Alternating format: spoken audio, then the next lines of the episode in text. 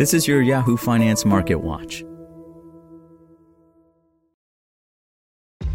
This episode is brought to you by ShipStation. You know, some things take a lot of work, like sending little robots to far off distant planets. And just as that's challenging, so too is running a successful e commerce business, especially when there's so much to do. So I want to introduce you all to ShipStation. Now, I love using ShipStation because of its easy to use dashboard, which makes managing orders and printing labels a breeze and super smooth. Oh, and the customer service is just out of this world.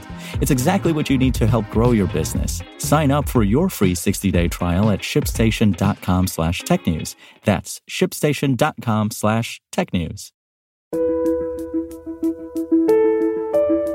This is Yahoo Finance Daily, a daily update on the top business, finance, and stock market news from around the world. Let's jump into today's stories.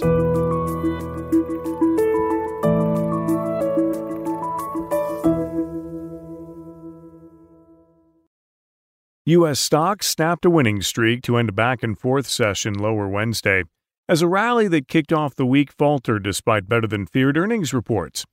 The S&P 500 sank 0.7% after the index gained more than 4% in the past 2 days, while the Dow Jones Industrial Average shed around 100 points or 0.3%. The technology-heavy Nasdaq Composite was off by 0.9%. Meanwhile, the benchmark 10-year Treasury note spiked above 4.1%. Netflix was in the spotlight following a big earnings beat Tuesday afternoon that included 2.41 million new subscribers, a key metric watched by analysts, more than double Wall Street's estimate of 1 million additions. Executives noted in the earnings statement that the company is on a path to re-accelerate growth after a challenging first half of the year. Shares spiked up 13.1% on Wednesday. Elsewhere on the earnings front, Abbott Laboratories stock fell 6.4% after the medical device maker reported weaker than expected growth in international medical device sales due to headwinds from a strong U.S. dollar and supply issues in China. Shares of United Airlines Holdings closed nearly 5% higher after the airline reported higher than expected third quarter earnings results due to strong travel demand and a profit forecast for the current quarter that exceeded Wall Street estimates. Strong reports from Netflix and United Airlines add to a batch of generally upbeat corporate results rolled out earlier in the week from companies including Goldman Sachs and Johnson & Johnson. Although figures have so far come in better than anticipated, of companies that have reported results of Q3 to date, only 69% posted actual earnings per share above estimates, below the 5-year average of 77%, according to FactSet Research.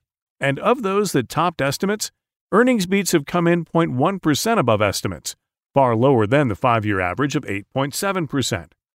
If, as we expect, Q3 earnings disappoint and forward earnings expectations are guided lower, we may yet see another down leg for equities. Gargi Chaudhuri, head of iShares investment strategy at BlackRock, said in a note Don't be fooled or chase these bear market rallies. The market will, of course, eventually bottom, but until the Fed pivots or earnings are properly marked down, we think that time is yet to arrive, Chaudhuri said. In commodities markets, oil pushed higher amid concerns that fresh European sanctions on Russia may further squeeze supply. The Biden administration is expected to announce a plan Wednesday to release 15 million barrels from U.S. strategic reserves to quell gas prices. West Texas Intermediate or WTI crude futures were up roughly 3.4% to trade above $85 per barrel. Across the Atlantic, the UK extended a volatile stretch as investors assessed a double digit inflation print for September of 10.1%, putting a recent emergency move by the Bank of England to sell government bonds into question. The pound weakened and gilts moved lower. For more live coverage of business, finance, and stock market news, please visit yahoofinance.com. We'll be back tomorrow morning with your daily update. So until then, thanks for listening.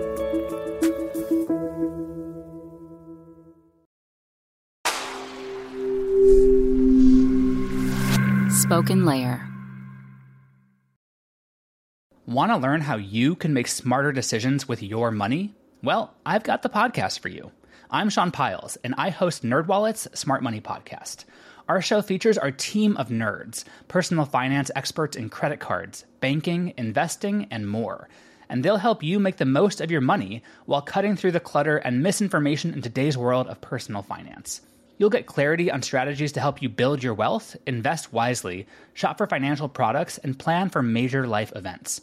Listen to NerdWallet's Smart Money Podcast wherever you get your podcasts.